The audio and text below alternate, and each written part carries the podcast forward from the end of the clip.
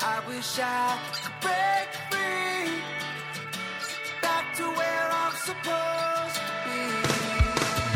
I wish I could break free back to where I'm supposed Welcome to the Signal to Noise podcast on Pro Sound Web, sponsored by Shure.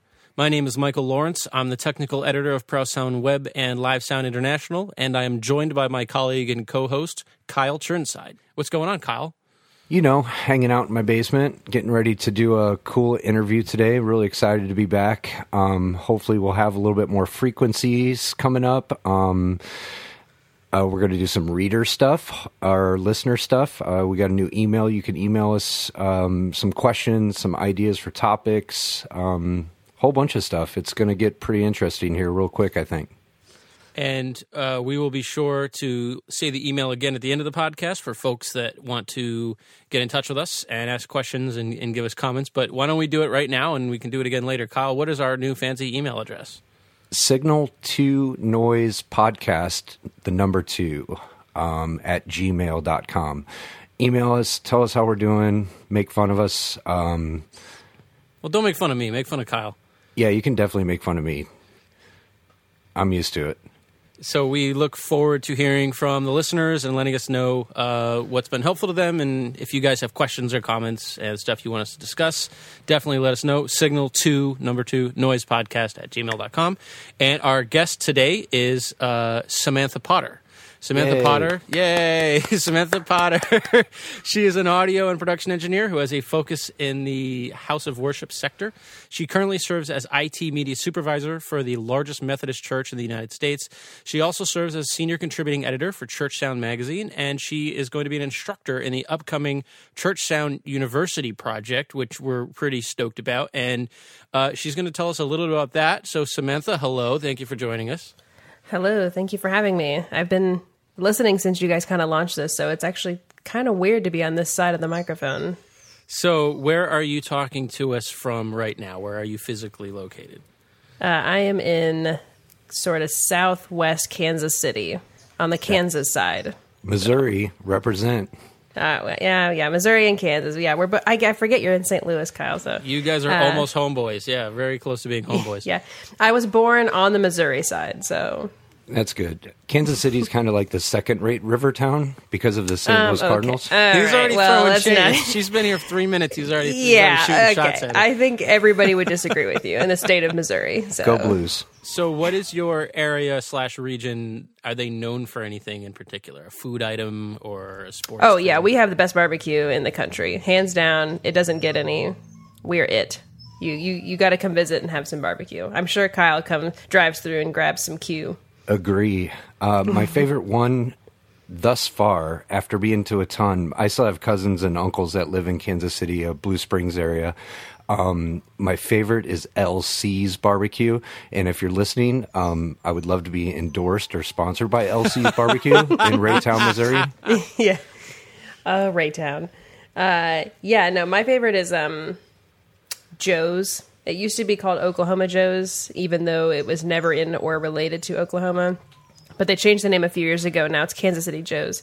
Uh, it's oh goodness, it's that that Kansas City style, which is like uh, definitely more sweet, uh, brown sugar sort of stuff. Uh, so good. Now I'm see, I just ate and now I'm hungry Well, again. that's the thing. Before we get, I mean, we don't want to go too far down the barbecue rabbit hole Right, here. right. So, so as much as I'd love to talk about tasty, delicious food items, um, we should probably talk about. Uh, why don't we start with Church Sound University? So, Samantha, for those of us who don't know what Church Sound University is, can you tell us a little bit about what it is and what people can expect and all that good stuff?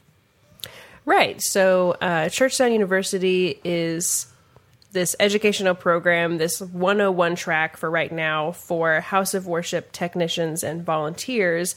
Uh, as you guys may know, or anybody who's listening, they're kind of last on the list as far as being trained and having technical knowledge. And we sort of want to help raise the bar altogether. And so this is going to be super hands on. Uh, you know, one, it'll be one full day. And me and uh, my colleague Mike Sokol is the other co lead instructor. And we're going to be kind of leading through a whole day of all sorts of things from wrapping cables to uh, RF and everything in between. You know, this first class is 101, and we're going to develop, you know, 201 and 301 eventually, and really just kind of expand on maybe some auxiliary courses to do other production value sort of things that House of Worship techs have to deal with. So we're trying to basically fill in all the holes that other education programs aren't filling right now. It feels like a lot of people are making attempts to teach this, uh, but aren't doing it in quite the same fashion that we're able to do. We have a, a lot of great experience and resources at our fingertips with uh, ProSound Web and you know Live Sound International and Church Sound Magazine that we can kind of we can get the best of the best. So that's sort of kind of an overview of what that program is going to be. No, I, I love that because one of the first articles that I had to um, submit for one of the worship magazines was when a volunteer, uh, between using a volunteer or a paid person, and and that's one of those things that churches have a real choice in making. You know, so getting them the training uh, is amazing. And like you said, there's a lot of programs out there, but no one really takes them through it. So it'll be cool Yeah, to see what absolutely. and it's and we're trying to make it really affordable for for any size church. You know, eh, the mega churches. You know, ironically, I work for a very very large church, but most of my passion lies with all the the really small and the medium sized churches, and this is really geared towards them because they're not the ones who manufacturers seek out. You know, they they need just as much education, if not more, than the rest of us. So, you know, making it. I think right now it's a hundred dollars a head, uh, and we're going to be in the DC area in Reston, Virginia on October 12th. And so for, you know, $100 a head, I think we're also going to have some scholarships possibly available that we want to make sure anybody can, you know, any church in the area can send at least one person. So if someone likes this idea and they want more information, or they're not in the Virginia area and they want to see if there's going to be some near them in the future, where should they go for that information? Yes, they should check out Church Sound U, the letter U dot com. Uh, we've got registration page up. We're actually in the middle of finishing our the whole website right now. Uh, we also have a Facebook page, uh, and uh, emailing me is always a good option. So So we will put that information in the description of this podcast for anybody that wants some more information about Church Sound University. We're going to come back to that. And uh, Kyle, I know that you also do some house of worship work regularly. Is that right? For sure. Um, I work at uh, Friendly Temple Baptist Missionary Church here in down beautiful downtown St. Louis. Um, it, it's it's fun, and I've worked with a lot of churches. You know, doing training and education programs for the council company I used to work for. Um, I find it almost more enjoyable than teaching people that think they know what they're doing.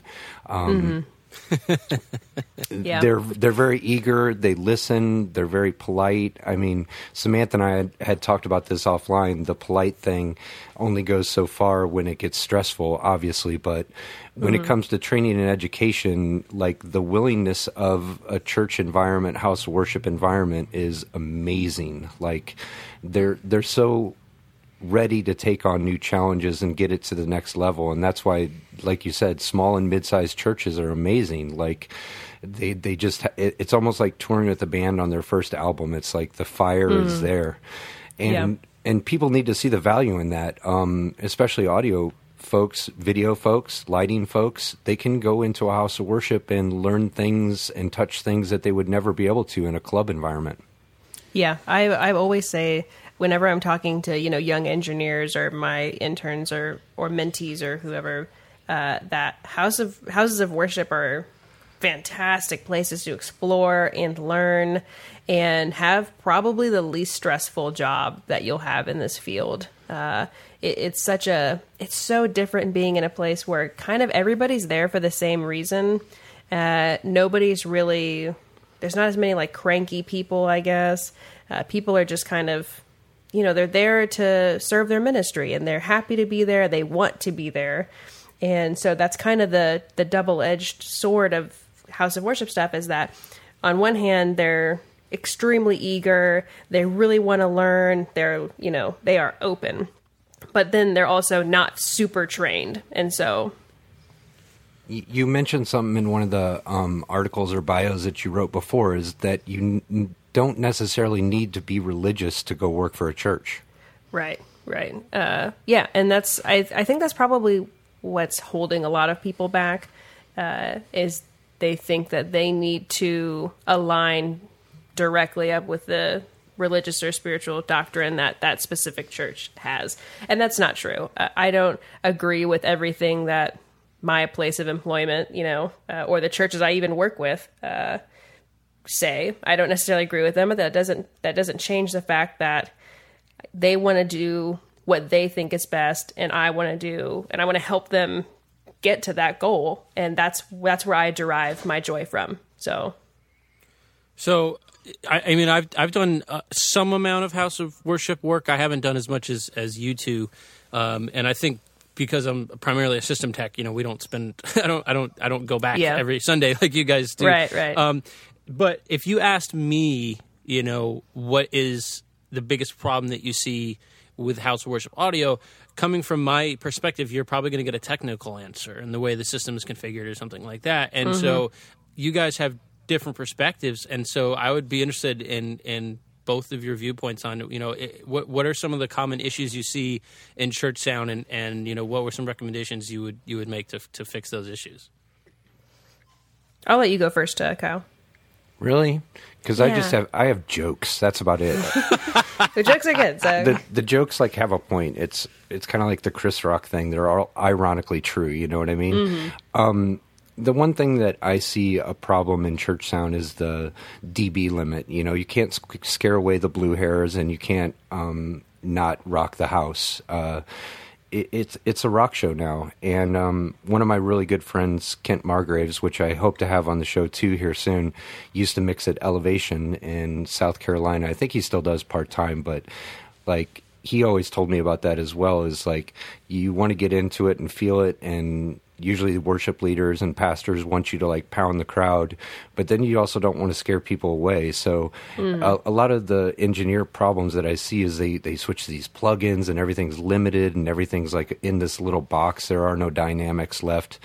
And some churches are hard to mix. Like uh, traditional style churches, like I work in, uh, with full choirs and stuff, aren't built for reinforced sound. So Yeah. you you have to be kind of, you know, you have to go in with a tech attitude. Like I, I think Michael, you would work well in a church because the measurements and the sound that you want to happen would be ninety five percent of the job. You know, mixing the shows the fun part. You know. Well, it's you know I've talked about Samantha and I have done some some work together on things like that in the past, and and the division of labor is uh, you know I like I said being a system tech I have a very technical mind and I'm coming in and I'm looking at you know how your system is configured and patched together. And uh, you know I see a ton of issues with how the loudspeakers are aimed or that type of thing. And Samantha's strength really lies in dealing with people, the people that are operating the system and getting them trained. And that's, you know, as a system tech, we sort of forget the human element sometimes, that which you can have the best tuned PA system in the world. And if the people that are supposed to operate the system don't understand how to operate the system, you're not going to have a good show. And so the training is such an important part because you can give them this amazing tool or this amazing clean palette to work with, which is a, a you know a well designed audio system, and say, here, well, you can do amazing stuff with this but they're going to need the tools to do that, the the knowledge to do that, and so that's why the training, eh, you know, which is which is a, a part of the equation that I don't spend a lot of time on. I'm not I'm not really in that circle that much. And Samantha, you're a lot more in that circle than I am, and that's why it's such an important thing what you guys are doing with with the university, and and also I know you do some of that freelance. Um, so you know, one thing that I I run into, and I I will admit that I very quickly get frustrated is uh, when the mix is messed up in a church, the first thing I will do is I will just bypass everything. I will zero out the console, take all the plugins out, take all the effects processors out, put your faders up, put your gains up, high pass filters, and by that point they're usually going, "Wow, what did you do?" And I, I took out all the garbage that you guys let Yeah. accumulate for Yeah. for months or years, and since you know it doesn't all get there at once and it doesn't all get there from one person so it sort of sneaks up on you. And then from there you know then you go okay let's do a little bit of this a little bit of this. And the question that people ask in a house of worship a lot is well after i get done eqing vocal for example they'll say can't you just show us where the knobs go and we can just put them back there and I'm very frustrated by that because it's it's difficult for me to even start to explain why that's not going to work. Because if if you mm-hmm. think about what they're used to running, you know, what is it, Pro Presenter for the slides, where you set it up and then you hit the button and it goes, or you're running your lighting effects and you set it up and then you hit the button and it goes. Audio doesn't work like that. And so if you think about what they're used to doing every week, you can see why that's a logical thing to ask. Why can't I just do this every week? But eh, as we know, audio doesn't always work like that. So when you're in those types of training situations, you know, what's your approach to that? How do you how do you get people up to speed on what they need to be doing? Well, everything you just said is kind of alluding to exactly what I I would say is the biggest technical problem that I run into. And so, as you mentioned, uh, I do quite a bit of freelancing with houses of worship. I help them like redesign their sound and their media systems. And I mean, number one is that they haven't been trained enough, and so that ends up leaving equipment untouched for. I was one. I was at one recently that had nobody had touched certain the entire rack system since like 9-11 and that was a super long time ago. That was like you know 18 or 19 years ago at this point. And the fact that nobody had checked it because they're you know kind of afraid to touch stuff which you kind of need to be because it's really easy to mess it up. Uh, and it's so abstract audio is that there could be a problem and you have no idea where to fix it. And so absolutely training and uh, just sort of getting them getting them comfortable and understanding what's going on picking up where you know production companies leave off. You know lots of churches get some money and they get a sound system upgrade and that's awesome. And they have a local production company install it. And the people that are training shouldn't really be educators. Just because you know something doesn't mean that you're able to teach it. And uh, i think that's the for me that's the biggest issue so. How do you justify a cost to a church? Um, that that seems to be an issue that people would run into as well is is justifying the cost for the training and stuff. I mean, it's really cool to see now that there's WFX, there's worship conferences, there's stuff like that going on. But um, I even noticed that at our church, you know, um, is is justifying the cost for it. They think they can do it all in one day, or it, it's a hard ex, it's like a hard sell, hard explanation. Yeah, no, absolutely, and and that's kind you know kind of partially why we made uh, you know Church Sound University cheap, so it was way less red tape because there can be so much of it, and as as long of a day as it may be, putting it in one in one day. Uh, because uh, most of these people have like day jobs, and this is just something they do on the weekends, and so we can't ask them to take off work or miss this and that, but asking them to, you know, give up a Saturday and come help their ministry is, you know, uh, a much more, uh, is a much better cause. So, um, as far as justifying costs, you know, that can be, that can be really tough. Uh, a lot of times they just want to buy equipment because they can see that and they can say, oh, yeah, we spent money on this box, so this will fix our problems.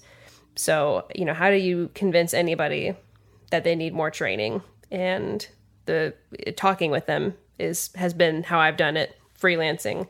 Just talking with them and talking about their goals, what they want for their ministry, and I usually talk about, you know, hey, who's running your system? How long have they been doing this? Do they have any training? And I almost ex- always bring up like, hey, like I'll retune your system for you and I'll include, you know, four hours of training or something like that so that your team is up to date on it. So, as far as a, as far as like a, you know, one specific answer, uh, communication, I guess.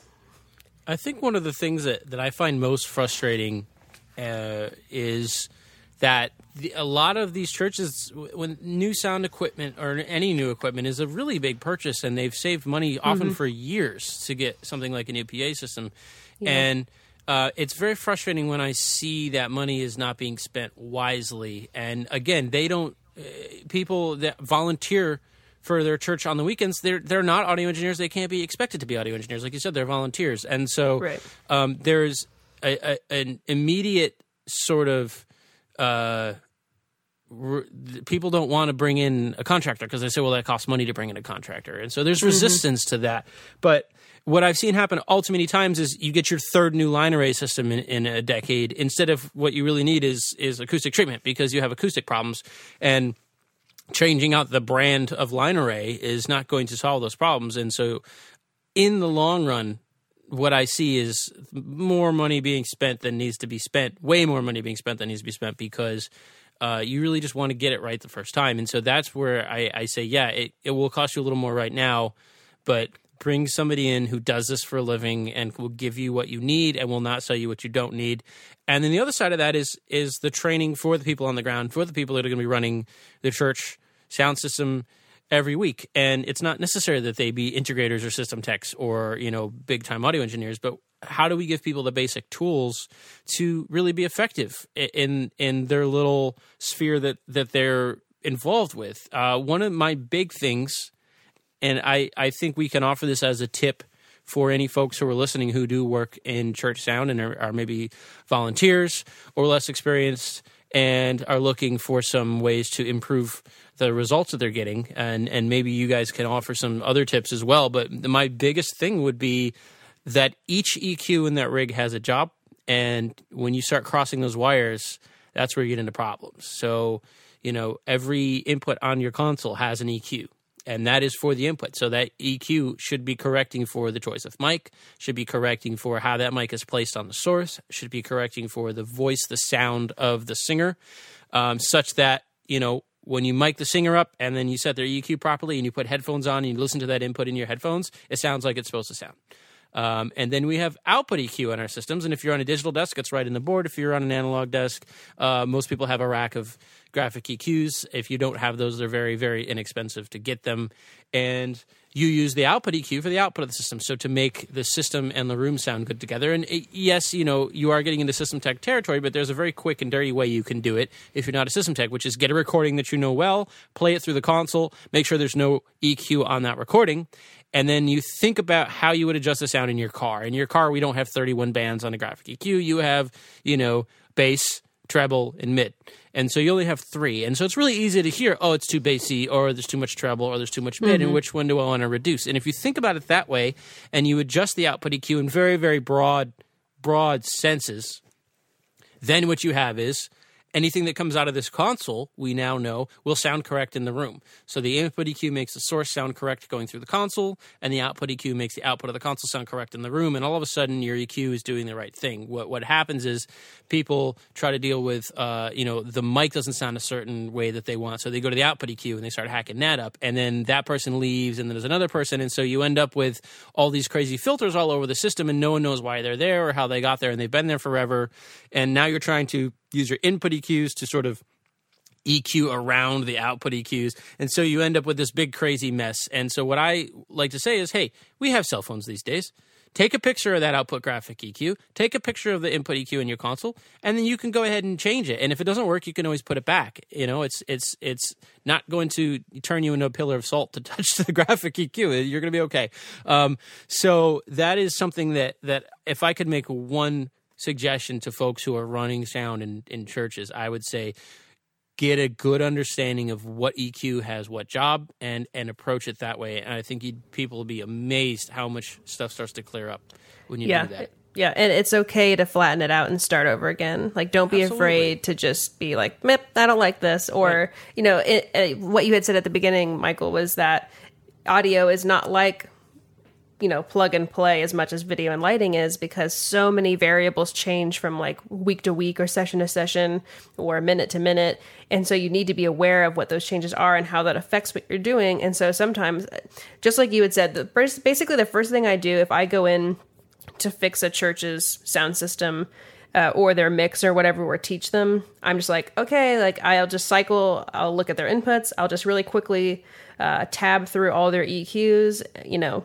you know if it looks wrong it's like oh this, this, this is not correct uh, you should definitely have a high pass filter on these 18 channels uh, sort of thing and just give the really basic start here and then work your way around. I really like the idea of them putting on headphones and listening to seeing what it's supposed to sound like. Like, you know, if your ear was next to this instrument, is this what it would sound like? So Right, and and you know I'm going to quote a little Chris Mitchell here. When we had Chris on the podcast, you know we were talking about the the the history of EQ. Equalization is literally that it was corrective. It was, uh, I believe, the first use was to correct the high frequency loss in telephone lines, and so the idea of we are making something equal that became unequal, we're correcting for that. So so its very genesis is is correction, and so if you have a perfect source with a perfect microphone, in theory, you'd need no EQ. And that's something that Chris has really gone down that road in terms of getting the right microphone in the right place on the right source and saying, oh, I don't need EQ to correct for anything now.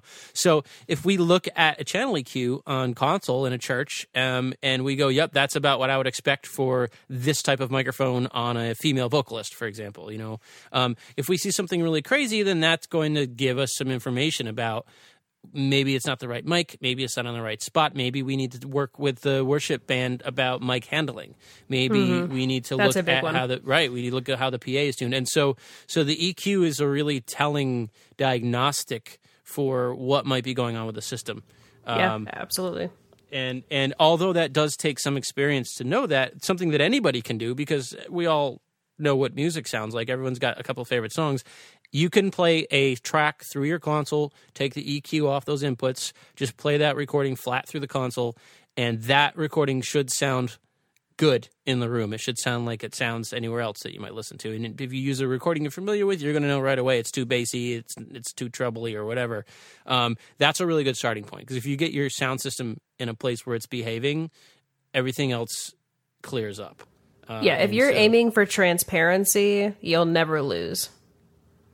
Right, and, and and and that's just in terms of a really really basic idea that I think goes unnoticed too often. It's a house of worship. It's not an ACDC concert. Um, the message Whoa, is why whoa, people are in the room. Well, hey, man. I mean, you know, dirty deeds done dirt cheap. That's a really important message. But the the the idea of a house of worship on its most basic is that people are coming to hear a message. They want to hear what's being said. If they can't hear what's being said, if they can't hear the words, that Like, what's the point? Like, right? why are you, here? everyone is having their time wasted. So at the end of the day, I don't care about your vintage reverbs or your fancy, you know, super space echo flanger 2000 effects if I can't hear what's happening. So we need to start with intelligibility. And Yeah. so everything takes a back seat to people being able to understand what the message is. And that is where once we cross the console outputs, you know, I'm going back to system tech world here, but it's true. Uh, everyone in the room should be able to hear that message, not the people that are sitting closest to the front of house.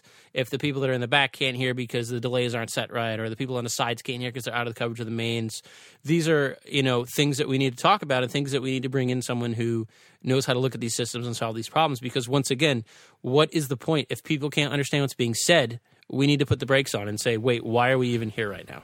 and that's your return on investment. Like I said at the very beginning, the the vocal clarity is the biggest thing, like you said. And if they can't hear, your statement to the worship or the pastor or to the church people should be, "Hey, man, if they can't hear the words, they're just going to go to the church down the street." And in in that world, that loses them money. You know, um, vocal clarity is number one period like you can't not have it. You have to mix it like a pop show. If people can't sing along if the words on the screen don't match what the band's doing i, I think that's like these worship conferences that i've been going to for the last few years uh, really stress like how the production needs to be tight you know? And i think some of these smaller church like like you said a hundred bucks to go hang out with samantha for a day is well worth it. Like, Well, that's um, weird because when I went to hang out with her, she charged me a hundred bucks. So Uh, yeah, no, it, it's it's just really important. And houses of worship, kind of, they have a lot in common with certain like big productions, like concerts and stuff like that, because that's the way the Protestant worship is going. is very is very produced, uh, and it can be a lot of fun. But we also flip side need to remember that yeah like the message is sort of the most important second you know and then immediately after that is like rhythm keeping everybody on rhythm and then being able to sing along. The biggest faux pas to me, other than like feedback, is uh, when the person running graphics like isn't keeping up with the slide changes and it's like if i just walked off the street i don't know what's going on like i'm a i'm a i'm a convert and i have no idea what's happening because you can't i, I just it bothers me so much so Church bands are good. I'm, I'm Yeah. sorry that like church bands are the be best sorry. cover bands they are. You know, they really are. Um, if you give them a click, you give them some in ears, and you have a solid band. Like the job at front of house is so much easier. Even at Monitor World, like um, it makes it so easy for them. I think one of the biggest mistakes is handing the players iPads or personal mixers. It kind of takes away from their playing sometimes. Uh, Ninety percent of the time at my church, I make one to two adjustments a forty-five minute show. I mean, if you look over and see your guitar player fiddling with his iPad or personal his mixer, Aviom unit or whatever yeah, It's, time, it's time to take it away. Like focus on your playing, get it, set it, set it, and forget it. It's like Ronco, you know. Um, well, the other thing that ties into that is it just because you can hear that your mix doesn't sound good, it doesn't necessarily mean you know how to fix it. And that's the difference between, you know, the musician who's saying, I can't hear what I need to hear to do this performance properly, and the engineer who says, I agree with you, and here's what we need to do to fix it. I'm going to make some EQ cuts here. I'm going to pull this this level back here. Um, and so my experience has been, uh, by and large, there are some exceptions, some people who know exactly what they need to do, but a lot of people can get themselves up the creek really quick with a personal monitor mixer. And depending on the brand of product that you're using, I no longer can help you. Uh, Yep. If you That's decide a to, whole nother podcast, Right, isn't it, man? right. It is. Sometimes the worst thing in the world you can do is let a musician decide what they want to hear. yeah because what they think they want is almost never what they actually want And what the people that write the check want is to alleviate a monitor person. yeah so that's you know and this goes into another topic which i which i, I wanted to bring up anyway is dialogue with the musicians um, you know it it often will come up. You see this on the church sound forums and it's it's from one of two sides. It's either the person who operates the mix console at their church usually a volunteer saying guys um, my guitar player at church just has this awful tone or he's way too loud and it's causing me all these problems and i don't know what to do about it. Or you'll see the, the band member come on and say um, i have this great tone everywhere else i play and when i go to church it doesn't sound right and i'm not sure how to approach that and so that goes back to something Samantha, you said you said when we started which is communication you know how do we open those lines get that dialogue started where uh, the goal here let's not forget is we all want the same thing. We all want you to sound good. We all want you to be comfortable. We all want you to have a great performance on stage or have a great worship session or whatever it is that you're doing. We want that to work. We're on the same side. And I think, you know, people can forget that uh, because no one likes being told that they're doing something wrong. No one likes being told, Yeah. uh, you know, that, that this is bad or that your tone is bad. And so, you know, how do you get to a place where you can have that dialogue? Um, and you can you can be productive with that. Uh, you know, do you have any tips for for that exchange? having any kind of rapport with anybody on your technical team is a good idea. Uh, just because that's kind of the nice thing, I guess, about working in a church is that you're kind of you get to be, uh, you know, a family just like you would be on tour. You see these pretty much the same people every weekend at the same time. You know, sometimes you have rehearsals during the week together, and being able to know who they are as a person will only help facilitate more technical adjustments. So, you know, know if, you know, the person's name, obviously, you know, just, just what they do for work, you know, if they're married or whatever, how long they've been at the church, that sort of thing. Do you like Get tacos? some kind of rapport. Yeah. Do you like tacos? I, you know, yeah. What kind of, what kind of That meat? should probably be yeah. the first question before we get before we even talk about your guitar tone. Yeah. do Don't tell like me your name. Yeah. What's, what kind of taco? Crunchy or soft shell? I like where this is going. yeah. We've somehow Uh, managed yeah. to get back to the lunch topic. I don't know Yeah. how we did that. it's lunchtime so uh and and then yeah and so and being able to I think in all audio aspects, being a very personable and being able to talk to people is, is a really valued skill. And some some audio people don't have that and it's not natural to them and that's okay. It's just something to work on. But being able to critique or adjust something with a little bit of finesse is better than just saying, blah, this sucks, fix it. It's like, hey, like out here, this sounds a little bit like that. Do you think you, we could try doing this instead, just so we can see if that sounds better? You know, things like that. It's all about and how you present it, really. Hey, So- hey, Isaiah, do you mind turning down your full stack? um, so, Uh, which, so- by the way, why did you bring that? Like, yeah. so so that's that's a cool and the, you could use this I- only ask for uh, maybe 5% of the profits. So what we should do is I'll get all the grumpy dudes that I work with on all these rock shows Yeah. and send them to church use so they can work on their personal skills yeah, that sounds great. and we'll get two birds with one stone. You know, it's like we'll help the church folk figure out that they're doing something wrong, and then we'll help the the grumpy uh, roadies learn how to act right around people. Right, right. Because I mean, and church people can like sniff out, you know, a fake. You can tell. Like I've worked with um, somebody before on a tech team who was clearly there just for the job and didn't care at all about about what the ministry was doing. Uh, you know, religions aside, ironically, but whatever the mission of your ministry may be, like that, you should be on board with that. That's like being on a sales team and not wanting to sell things. It's like, why are you on the sales team right now? And being able to, you know, it- you can just tell. Like they they seem like they don't. They're very blasé. They don't care. You know, they pretty much do the minimum of what they need to do to get the job done, and that's not what House of Worship Audio is about. So I took a gig with my friend who works at Scorpio Audio one summer uh, to be a monitor system guy for a tour. It was uh, Max Lucado with uh, Michael W. Smith, TobyMac, and Third Day.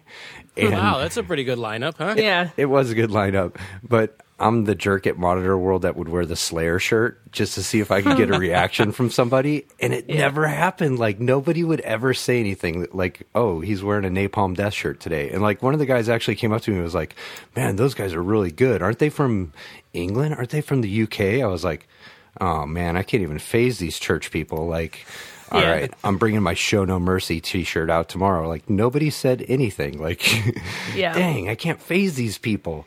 They all Yeah, look like a J.C. Penney ad. How does he know who Napalm Death is? Like, yeah.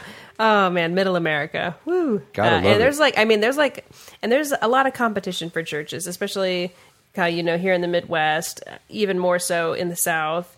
Uh, if you don't like what's happening here, I could literally go two blocks over uh, and find something else that And I need, or another something else I'm not getting, and hear the same songs. and you'll know the words already. So Yes.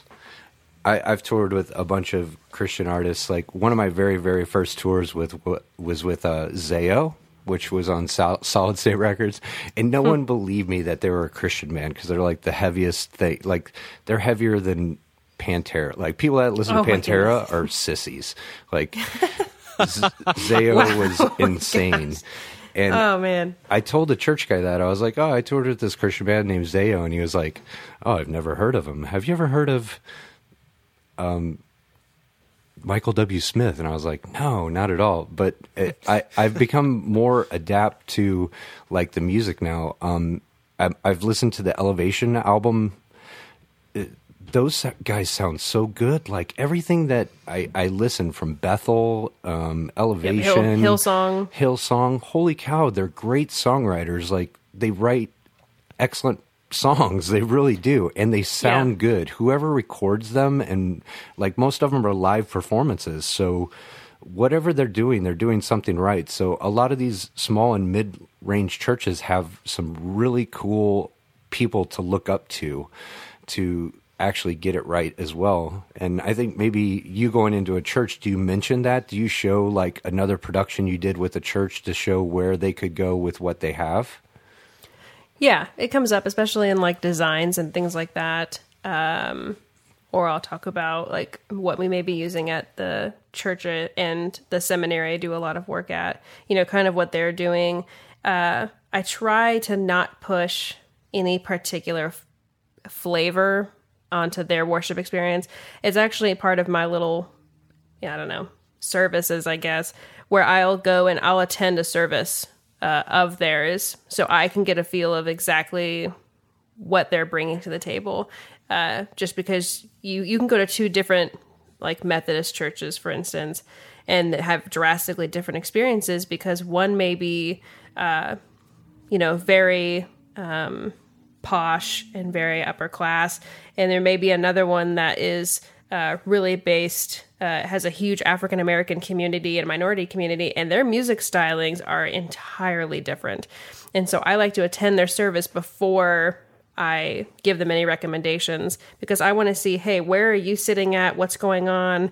You know, that's also when I like listen for problems and stuff like that because the music that I listen to and I love doesn't necessarily reflect their congregation, and I think that that's important. So when when it fits, uh, yeah, I I'll, I might bring it up and say, hey, uh, Hillsong does this or Elevation does that, but not definitely not upfront. That's like uh, when I'm teaching them how to mix. Like I'll bring up that kind of styling with them.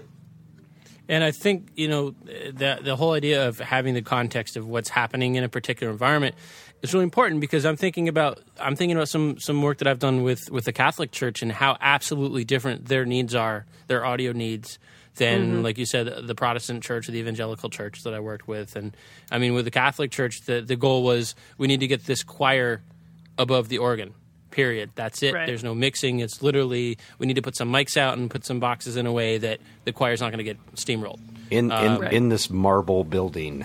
right with three and a half seconds of reverb right and so compare that to a lot of the very lush modern compressed kind of la sparkle pop compression you know production stuff that you see going and so uh, and and if you add add into the mix that no one likes when someone just comes in and starts telling other people what to do no one likes right. that i don't i i really don't like that and so Unless they're married.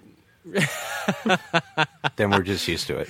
I mean, I would be so resistant to someone who is a quote specialist being brought in to tell me all the things I'm doing wrong. No one, no, then no one's going to feel good in that situation, and so that's Right. why it is so important. And like I mentioned, I don't do a ton of house of worship, but to just go to a service and no one knows I'm there and they don't know who I am, I'm just going to sit and I'm going to just watch it and I'm going to see what's happening and see how things are sounding and really get uh, a good starting point to have a conversation. And so I think that sort of puts a bow on what's been a common theme through this whole discussion for us is it's all coming back to having that communication to come in and understand what the issues are and have a dialogue about how to how to move forward from there. Let's go Yeah. way back, Samantha.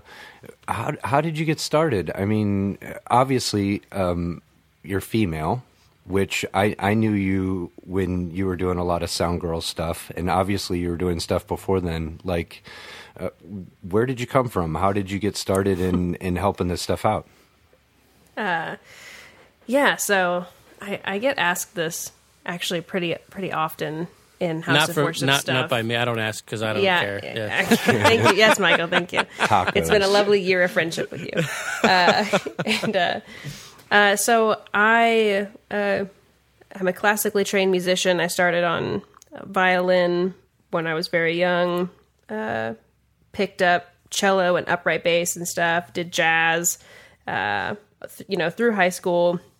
And you reach a certain point in your career where you realize I'm not going to make it doing this. And so uh, I had started to get really into computers and uh, this computer networking program that I was going to take at my high school ended up like falling through and they canceled the program, which made me uh, stick more into music. And so by the time I graduated, I sort of stumbled upon recording and stuff like that.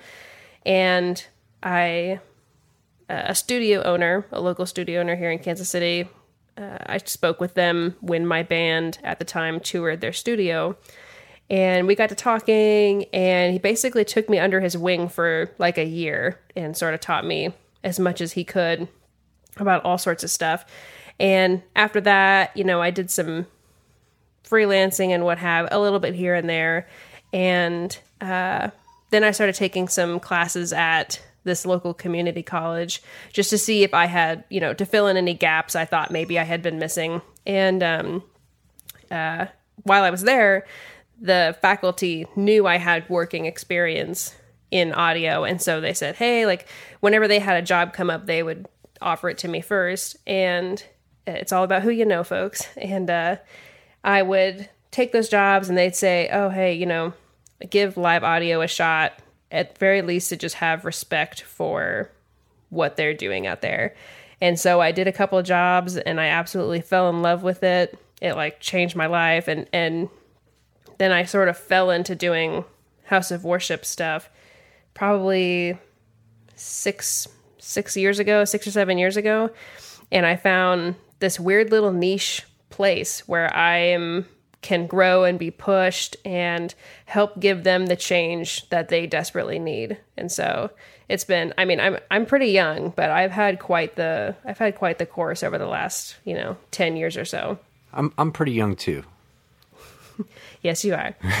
Not not not quite as. I know. Uh, so I, I like to bring up the Sound Girls thing because I think it's super interesting. I think um, sometimes uh, females get a hard go at audio because of you know the mantra that follows it. You know, everyone says, "Oh, where's the sound guy?" You know. Um, How did you fall into that? Was uh, Karrie Keyes a key role? Um, how how did you get going with that? Uh, it was one of those. I've been a, part of Sound Girl since it was really way smaller than it is now.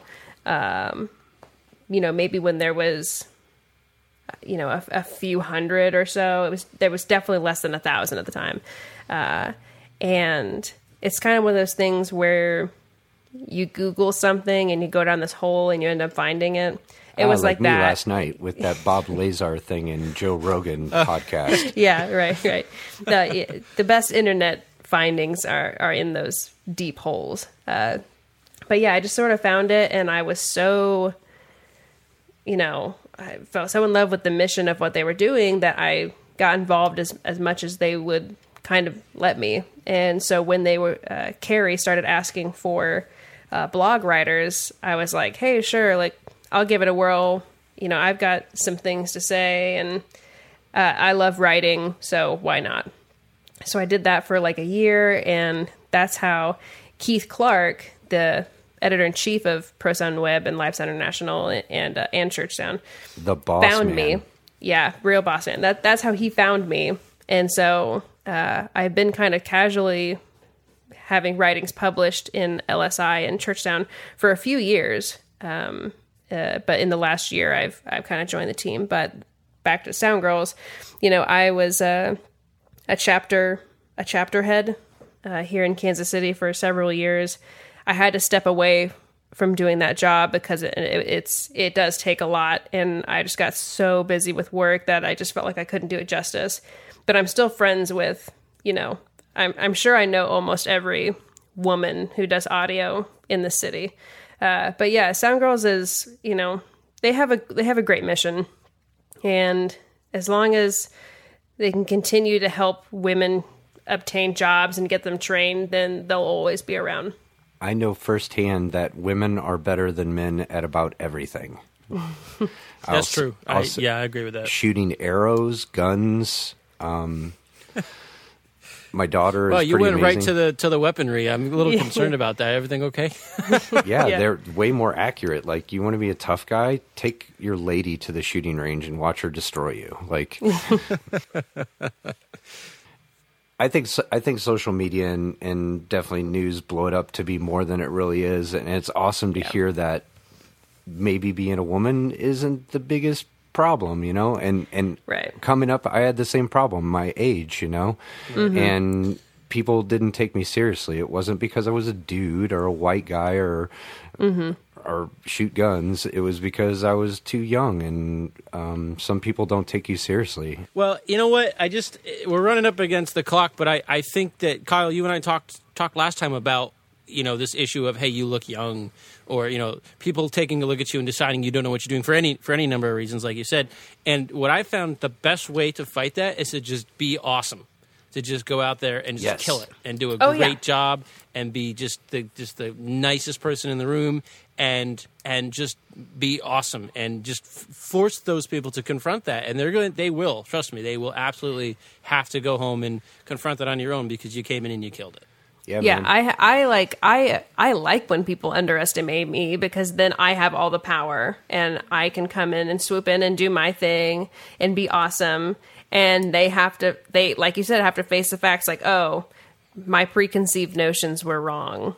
Uh, and that's a sweet sweet justice It is There sweet justice, and it's awesome to be on the other side of that and empower the kids. Like that's what I love doing now. I was a punk rock kid. Replace everything you said about classical training with punk rock and really bad hmm. music, and that was me. and it, I love the kids taking it over and finding interest. That's one of the reasons I'm doing this podcast now. Is you and Michael and the people that I've made friends with through AES student summits.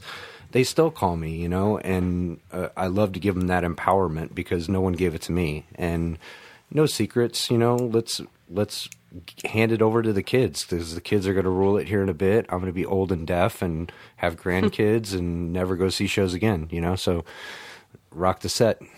So if you have anyone out there has questions for old and deaf Kyle, Huh? or or, Yeah. or or or s- less old and less deaf Michael, uh, you can email us at signal two number two uh, noise podcast at gmail.com. And definitely check the description page for this podcast for more information on Samantha and Church Sound University and all of those cool things that she has going on. And Samantha, thank you so much for being with us today. It's been an absolute blast. Yeah, yes, man. thank you guys so much. It's this is always it's always fun to get you know the squad together to to chat. So Posse, Missouri, good. Missouri posse. yes, barbecue. And and uh, for our listeners, make sure to, to keep an eye out. Uh, more episodes coming shortly. Thanks, everybody.